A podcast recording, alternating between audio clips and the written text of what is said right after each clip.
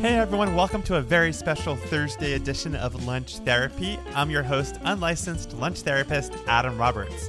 My guest today is Jeremy Salamon, who's about to open a restaurant in New York. I've known Jeremy a long time. I met him years ago, maybe like 15 years ago, when I was hosting a web show for the Food Network, and I interviewed him in Boca Raton, Florida, about his Food Network themed bar mitzvah. And now he's an accomplished chef, and he's about to open this restaurant called Agi's Counter in Brooklyn.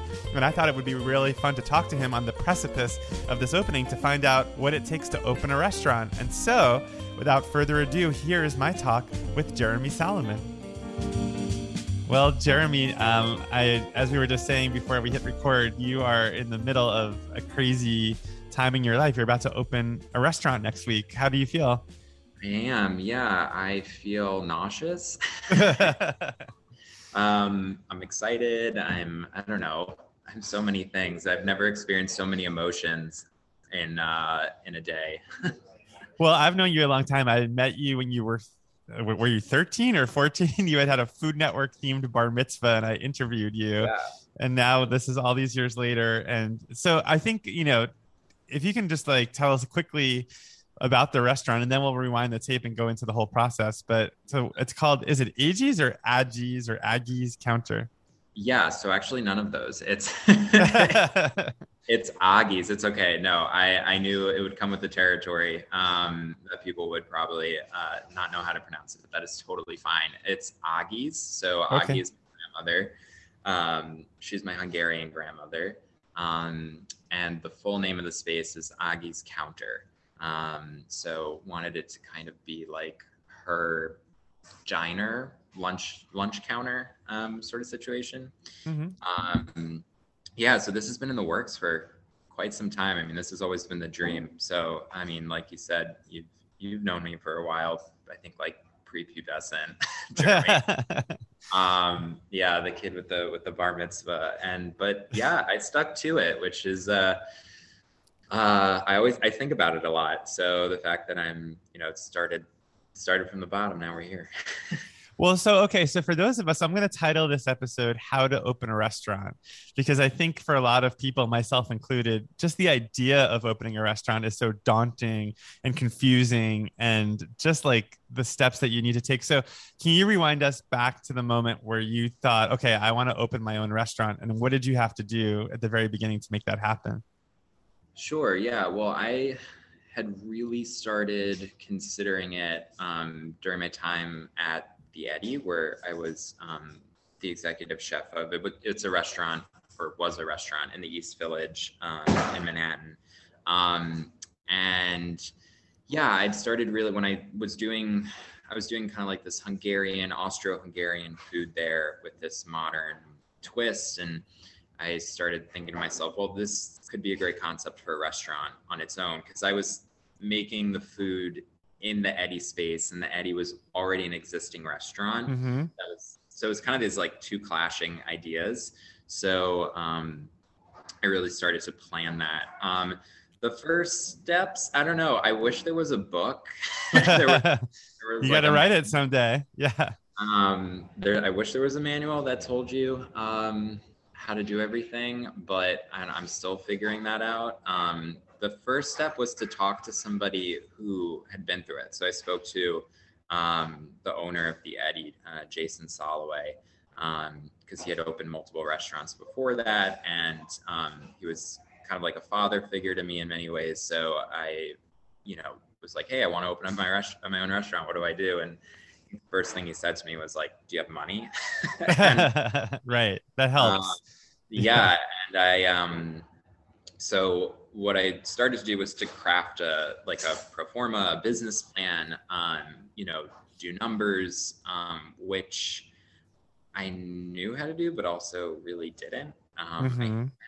so yeah, math is it's funny because like that's such a huge part of the restaurant business is like it's not just feeding people; it's like doing it in a way that's sustainable for the business, right? It's mm-hmm.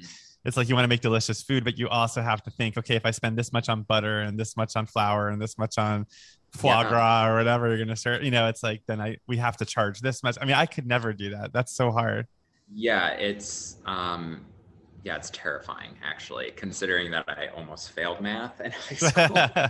yeah, you, you think math doesn't matter, but if you're listening to this and you're in high school, it does, yeah. I guess. Yeah. Um, well, I was going to say to you before you go further, I mean, I feel like there's a huge difference between opening a restaurant and opening a restaurant in New York City. Like, I feel like that's its own thing too, because New York is so filled with restaurants and spaces and it's constantly turning over. And so it's not just a, for you specifically it's not just an issue of opening a restaurant.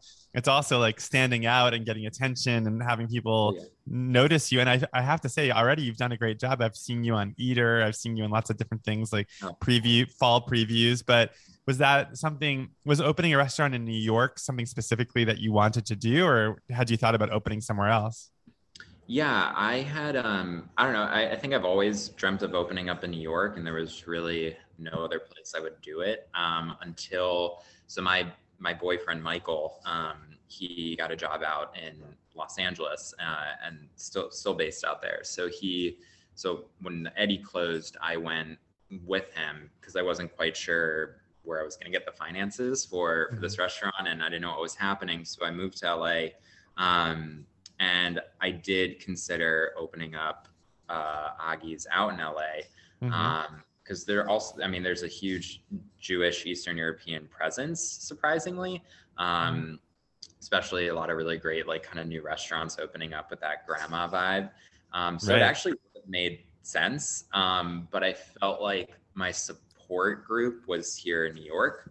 Um, and that was really um, the determining factor. Um, not not the money at that point. It was more like I I will get the most support in, in New York City, um, which is strange uh, and also it's it's bizarre because it's so competitive here and mm-hmm. it I mean just to consider opening up a business here in itself is just a, a real feat uh, I think of, of bravery because so many places close so quickly and big turnaround. Well, I think you have you have such a great um, starting point though, because I, I thought was so interesting about what you said was the, that you were cooking Hungarian food at the Eddy, and it was your grandmother's food, and so I think that narrative already like sets you apart because how many young new chefs are specifying in Hungarian cuisine in New York? Yeah. So that's and especially if it's their grandmother. So, I mean, in terms of the title of this podcast, like how to start a restaurant, it feels like the first step is to find a niche that is specific to you, but also something that's not being filled by the culture that you're opening your restaurant in, right? Sure. Yeah. I think finding your story, I think that's really right. important. Um, because people, believe it or not, I think people want a story, then they will listen. Um, and, you know, somebody was recently asking me about this. Um, and they're like, well, you know, how do you feel about like new chefs and this wave of like this younger generation? I was like, well, I think it's really interesting because it's very personal. Like everyone's story is very personal, um, and and I think uh, customers or guests will will latch onto that. So, can you tell us a little bit about your grandmother and the food that she cooked, and how you experienced it, and then how you translated it for your restaurant? Yeah. Um, well, my grandmother always cooked Hungarian. Well, I should say American Hungarian. Uh, you know, she'd been influenced by so many different cultures and um, just when she fled Hungary and came here. So her vision of Hungary or Hungarian food kind of morphed um, over time. So, um, you know, I'd wind up eating goulash at the table or palacinta, which is like a Hungarian crepe, and you know, words that sound like you have peanut butter stuck to the roof of your mouth. uh, and you know, she would mash that with like macaroni and cheese and like steak Diane and, uh, you know, kind of right. all the Parmesan. And so it was kind of hidden underneath all these things. And I never really thought much about it until I was maybe in, uh, when I was like uh, eight, 17, 18. Um, I went to the Strand bookstore uh, in, in uh, Manhattan and I found a copy of The Cuisine of Hungary um, it was their only copy. It was written by George Lang, who was a Hungarian restaurateur uh, who passed. His prime was like probably in the 80s or 90s. Anyways, mm-hmm. so um, and he had this whole history about Hungarian food that I had no idea about. So I asked my grandmother, like, "What's the deal with this?" Um, and so yeah, she she was always a little stubborn to to share her her story with me. Um, and and I think rightfully so. But um, it took a lot of uh, you know grandson tactics of her.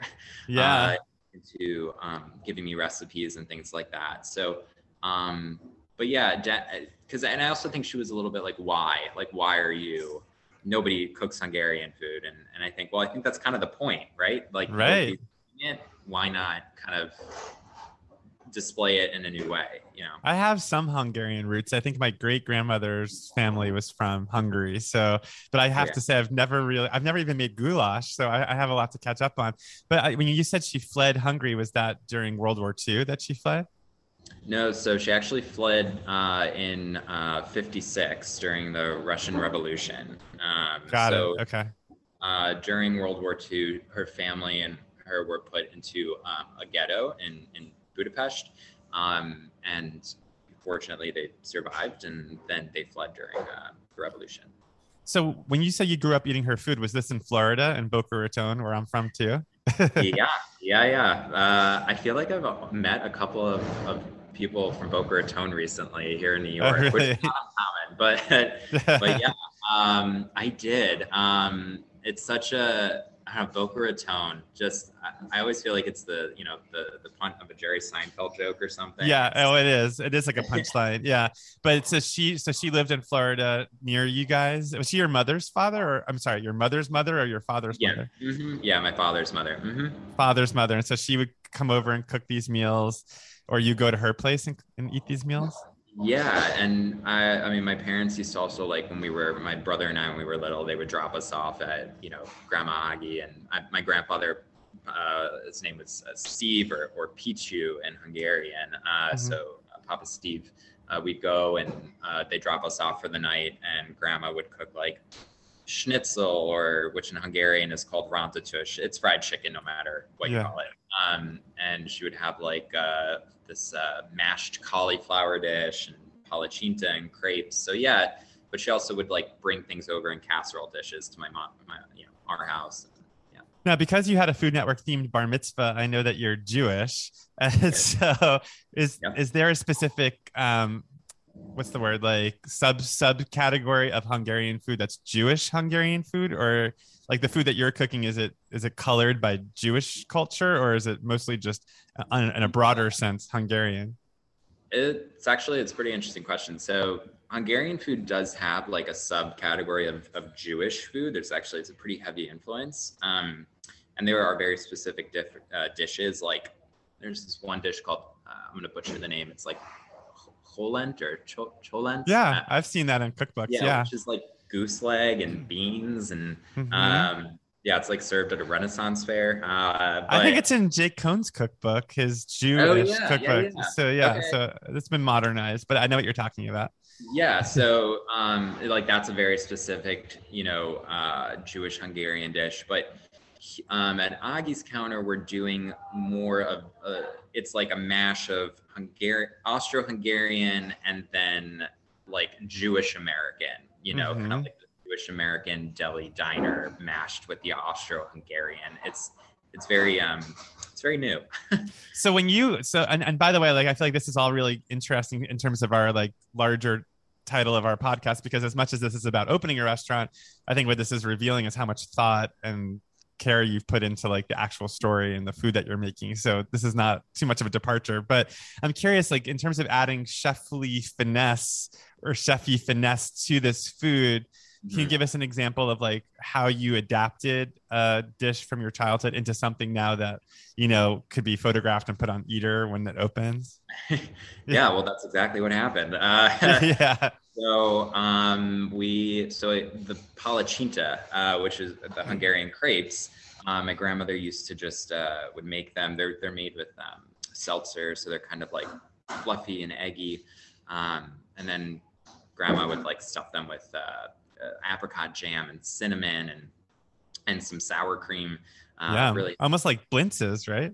Yeah, exactly. Yeah, exactly. So my riff on it is more of a, a, blend. So it's the crepe, and then we're rolling it up with um, this really lovely ricotta and farmer's cheese.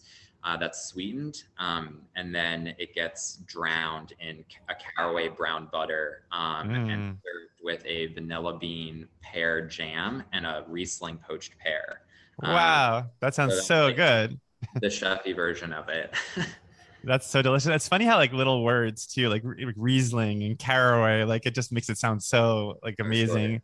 Like the lang the language, yeah, the language of it is part of that. So okay, so you have this vision, you have a sense of what you want to do, and then when you talked about the money, so let's so let's say, so I, did you do a Kickstarter or GoFundMe? I'm trying to remember how you yeah, did it. Yeah, I did a Kickstarter, um, which we launched in October of last year, um, which seems like uh, forever ago now. But um, yeah, I decided I was struggling a little bit with the finances, and uh, to say the least. And I just decided, well, the money's got to come from somewhere. So let's start with the Kickstarter. And to be honest, you know, a Kickstarter, it's it's hard to launch a restaurant on on that platform because it's not a tangible item that's readily available like globally once it's mm-hmm. funded. You know, it's very specific, very niche. It's a not geographically convenient for everybody. So I wasn't really planning on actually, you know, I mean that's kind of sad to say, but I the odds were the people I've spoken to kept saying the odds are against you. Like it'd be really hard to fund it. So um yeah, so I was thinking, well, the exposure is going to be really great, and maybe that will attract investors. Um, and you know we'll just push and do our best and try and get funded. And we did. So, oh, that's great. Yeah. which was a complete shock and a very emotional surprise. Um, but yeah we we got the 65000 um, we actually is that all you needed to open a restaurant is $65000 definitely not no. Uh, but the 65 was enough for us to sign a lease um, and pay you know first month's uh, first or second month's rent and, and get through all the legal process of that. So um, so it did help for sure. Um, and did you have to promise the people who gave money like something like a free meal or like a T-shirt yeah, so or something like that? Incentives for um, uh, in exchange for the backing. So, um, which I'm still working my way through while opening up the restaurant. Um, but uh-huh. Great is that I attached a lot of the incentives to the restaurant. So now that people, you know, if they're coming to visit New York or they live here, they can come pick it up via we're putting like it's like a credit uh, like a gift card almost so they can get mm-hmm. like a free meal here things like that that's great so okay so you you paid the first month's rent you found the space and it's in brooklyn right it's in Brooklyn. Yeah, we're in Crown Heights. Um, we're actually we're in a space where I did my very first pop up. It's called uh, Butter and Scotch. Um, okay. Well, that's what the space was before, which was like a, a boozy bakery. Um, mm-hmm. And uh, but yeah, I did my very first pop up here a long time ago. Um, and we saw the space back in the winter time, and then um, we weren't sure about it. We came back. The price, the rent had dropped, which worked okay. in our favor, and uh, and we wound up taking it. So uh, now we're here.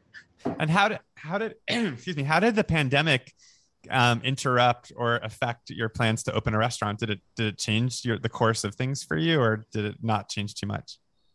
I think it was because of the pandemic that I opened up the restaurant. really? So, how did, how's yeah. that? How was that? Yeah, well, I mean, I was working in LA um, at a really great restaurant called Esset. Um, oh yeah. I, yeah, I came I was, in there. I think you were there the night I came in, but you maybe you were working. Yeah, yeah. Mm-hmm. yeah it was and, delicious. Yeah, so I was the sous chef there, and shout out to them because they're so they're terrific and they survived and the, they're just amazing people. Um, you have a thing for restaurants that are difficult to pronounce. Yeah, yeah, I don't know why. Uh, but um, yeah so they so i was i was with them but because of the pandemic i i've been laid off from work and um, i'm just a busy you know busy body i just i can't sit still and um, i just finally said you know i'm i'm ready i, I want to work for myself i, I want to time that i that i do this um, and so yeah the the pandemic kind of pushed me into into it so okay, so now you're in New York, you go back, you have this money from your Kickstarter, you found mm-hmm. the space, you got that secured. So then what are the other things you have to do? I mean, I mean it seems like there's so much to do. So like where do you even begin? Yeah. Um oh god. Uh well, it was what was great is that the um the Kickstarter attract I did attract some investors, so we were able to get some money um, and some funds rolling in. Um, but it came in like waves, uh, which is always which is, is isn't really reassuring when you're right. trying to open up a business because you're like, well, I can go this far now with this much money, but now I got to kind of plateau and stop and wait for more money to come in. And so Mhm. very um it's a big it's it's a mind game for sure. So Sure. um, but we the first thing to do was to uh, establish the business and um, you know get our uh, uh, DBA and LLC and you know all those What's a DBA? uh, doing business as. So I know that. Oh. I see. Yeah, you probably also had to get like, you have to get a liquor license and all that kind of stuff? Or Yeah, and we're still waiting for our liquor license. Well, we're getting a beer and wine license. Uh, liquor license would have been very expensive. Um, a beer and wine license is a little less expensive, but the wait time is still just as long. So some some folks are applied that we spoke to uh, applied for their beer and wine license back in of like last spring and are Wow. just getting now. So And you're just open for breakfast and lunch right now, or you're, you're going to be just open for breakfast and lunch. But do you ultimately want to open for dinner too? Yeah, yeah, yeah. So we're hoping uh, as soon as we get that uh, beer and wine license, uh, which will be in the first part of next year, we'll open up for dinner. And so when you had these investors, did they want to see proof of concept? Like, did they ask you to cook the food for the restaurant so they could taste it and say, see what they thought? So some of them had actually already had eaten my food at the Eddy and, and uh, Wallflowers, so it was kind of a great like they, they already knew and were fans of my food, which was was uh, I, I was very lucky in, uh, Uh-huh. that way. Um, but uh, no, I I never had to cook or not yet. so um, I think I was able to sell it, and it was uh, un- unique enough where where people were like, "Oh, this this is going to be really good." Well, I don't want to torture you and make you go through every step of the process, but there are some categories that I'm very curious about, including um, design and then Yeah. also like hiring people to work there, which I'm sure is its own thing too. So let's start with the design because behind Jeremy right now, in case you're not vis- visually watching this, which you're probably not because this is a podcast, is this really cool wallpaper. So can you tell us about the design of the restaurant and then how that all came about? Yeah. So this well, this wallpaper is called Strawberry Thief. I didn't. I can't take the credit for it. I didn't pick it out. We had a we we have an amazing designer. His name is Michael Groth, um, and he designed the Eddy, and we became friends. So he was the first person uh, first person I reached out to um, to design the restaurant um, because I knew he could bring something. Uh, he could do something really cool, uh, especially for what I told him, um, which was I'm, I want to design a restaurant that feels like a place my grandmother would have eaten at in her 20s or 30s and is mashed with a diner but it's upscale and, Mhm. and like okay great well, that's great because it's so specific. It's like, okay, it's not not like I want it to be modern, but you know, it's like very, very specific. So that's great.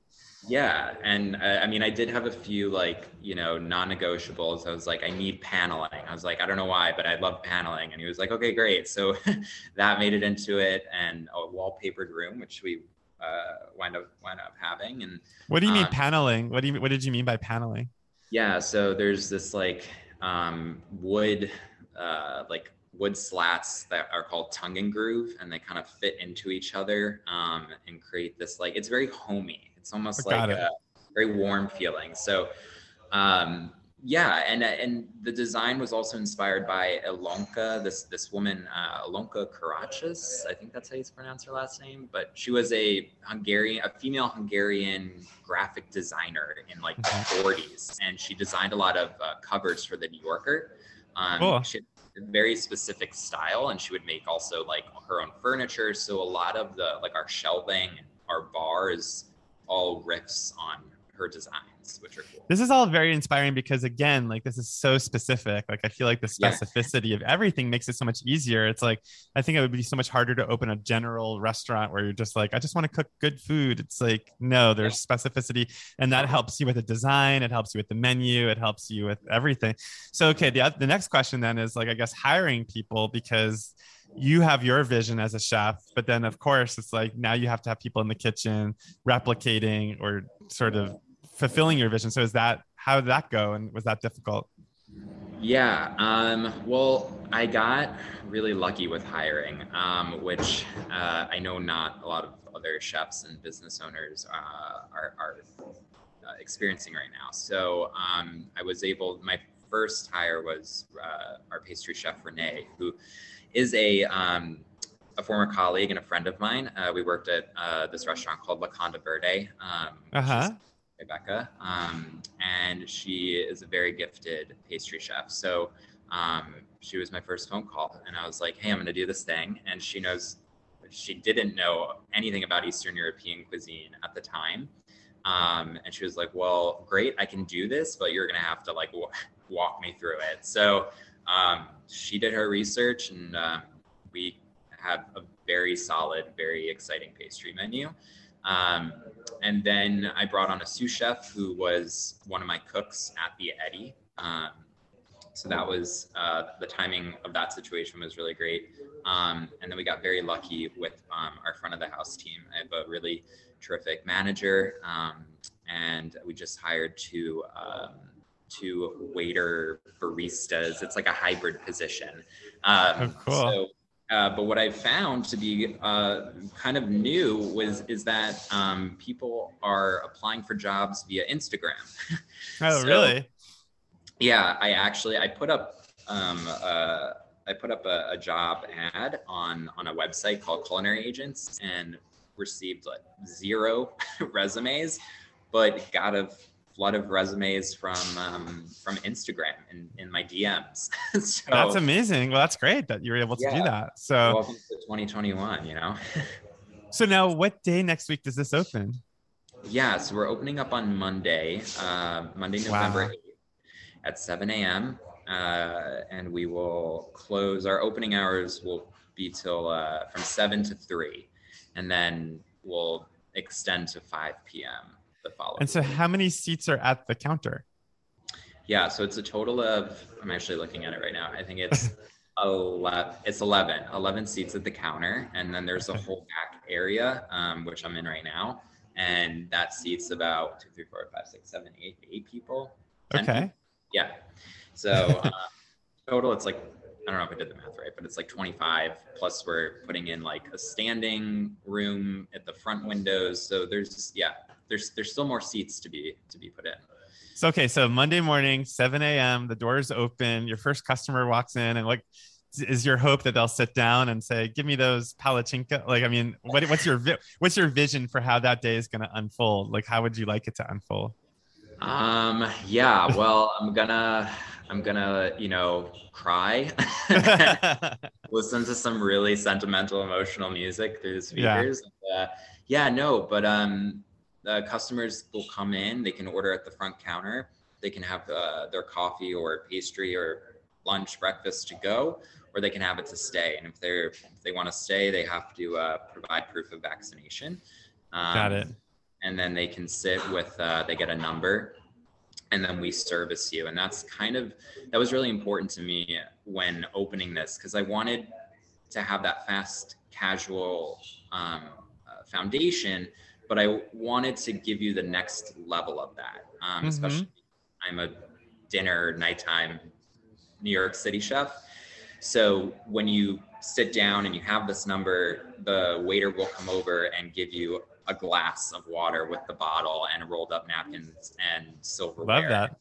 We'll check in on you periodically, just like at a normal, regular restaurant, and we'll bust your table for you. And so it's not just like one and done and buy. Mhm. Uh, you know, we're, we're taking those extra service steps uh, to because you're at grandma's house, right? So Yeah, no, that's great. So when you, if you want to order one of your more like plated dishes, you order that at the front when you check when you walk in, and then you sit down with your number and get it that way. uh, yeah, exactly, yeah. mm-hmm. And, so and, and then- oh, go ahead, finish what you're everything everything is available. So any, anything on the menu can be taken to go, and anything can be to stay. And is it the same menu, breakfast and lunch? Like, does it change at a certain hour, or is it always everything is available all day? Yeah, so coffee and pastries are available all day or until we sell out of pastries. Uh, Yeah. And breakfast items, we have two breakfast sandwiches, uh, which are offered from 7 to 11. And then 11 o'clock, the, um, the full lunch menu kicks in. And do you have like people in the neighborhood who've been like poking their heads in, like, what is this place, and when are you Oh opening? Yeah, uh, it's once we took down the paper on the front windows, we've just, I mean, it's we had folks before that, but just people knocking on the window, giving us thumbs up, uh, people telling us how excited they are. So the community's been um, really great. That's so exciting. So, is there a specific dish that you're hoping somebody orders that first day, so you get to fire it and like present it? Yeah, um, all of them. No. Uh, let's see. I mean, I really love the pogacha. So the pogacha, that's biscuit in Hungarian, um, and our biscuits are filled with um, uh, an Alpine cheddar cheese and mm. dill. And they're like what distinguishes pogacha from like a normal American biscuit is that they're very flaky. They're, they have a lot of layers to them and we're adding a fried egg and like a mile high pound, uh, a mile high stack of uh, grated Alpine cheese on it and mayo, and it's like oh this on a bodega, you know, New York City bodega, you know, uh, egg sandwich. Um, and it is insane. It's so good. Uh, Renee did a terrific job at making these biscuits, so uh, that I'm really excited for. So if you're listening to this and you live in New York, I think you need to go to Agi's counter on Monday and order the pogácsa and tell Jeremy I sent you. That's so exciting. Well, um, did we cover everything? Is there anything else about opening a restaurant that we didn't mention? Oh my god, yeah, a lot. like, like, like, what did I forget? I mean, just out of curiosity, like, is there anything that's like the big? Oh, oh my category? gosh, yeah. I mean, insurance. I'm still wrapping my head around. Um, yeah. Thank God I I have so my boyfriend Michael is has been very supportive through all this, uh, and he so he works in the film industry, so he was able. There's a lot of crossovers because he works in the production aspect. Um, so he was like, "Oh yeah, I know insurance. Like we'll do this together," and so that was very helpful. Um, but I'm every day I am learning something completely new, so it is uh, both challenging and also enlightening. And coming from Boca Raton, I feel like you must be ready to deal with difficult customers. oh yeah, I am fully equipped for this. Yeah. I actually one of uh, our new hires. Um, uh, this young lady who's going to be our uh, server uh, turns out that she's from Boca Raton, Florida too, and she was like, oh, she's like, I can totally deal with cranky customers. Like yeah. that was, was like, sold, you're hired. so. Yeah, that, that's a good training ground. It's like send, people who send who send things back by default. Like I don't think I have relatives who've never like accepted the first dish that comes out of the kitchen. So you're ready. You're fully preparing. Yeah, and my my unfortunately Agi um, can't make it up here. She's just gotten to a point where it's a little hard for her to travel. Um, oh, so she's still around. I didn't realize that she was still alive. 94 and kicking. Um, That's amazing. But, uh, maybe maybe not kicking as much, but uh, right. but definitely um, she's she's opinionated and uh, she makes me laugh and uh, but yeah she's she's doing good. Um, but my other grandmother um, Arlene, she'll be flying up here this weekend uh, to see the space and. Uh, I'm sure she'll have a lot of uh, critiques. are, are your parents coming too to the opening? Yeah, yeah, we're doing a, a little uh, get together on Saturday night. So uh-huh. uh, in the space, and um, yeah, um, I don't know to have my all my like my family under one roof. It's been a long time. so, yeah. um, and I'm like, now you're in my home. So, uh, but yeah, it should it should be fun. Well, try to enjoy it as much as it's stressful. It feels like this is such an exciting period for you, and I feel like it's the beginning of a huge career for you. So, Mazel tov, as they say in the yes homeland. And uh, I can't wait to come to New York and eat at Agi's counter. So yeah. thank you so much for talking. And well, uh, you, yeah, I can't wait to have you here. Yeah, we'll have to uh, we'll have a we'll have to do like a, a Boca a Boca get together menu sort of. Oh, like a tasting menu, like from dishes from Houston's Boca. yeah, honestly, I'm I've been craving Houston's, and they all they call it Hillstone here. Yeah. So I didn't know that. Um, but man, I'm craving a martini and a uh, about now. So yeah. Well, maybe you should go treat yourself to one tonight. Um, all right, Jeremy, thanks for talking and good luck with everything. Thanks so much, Adam. All right, bye bye.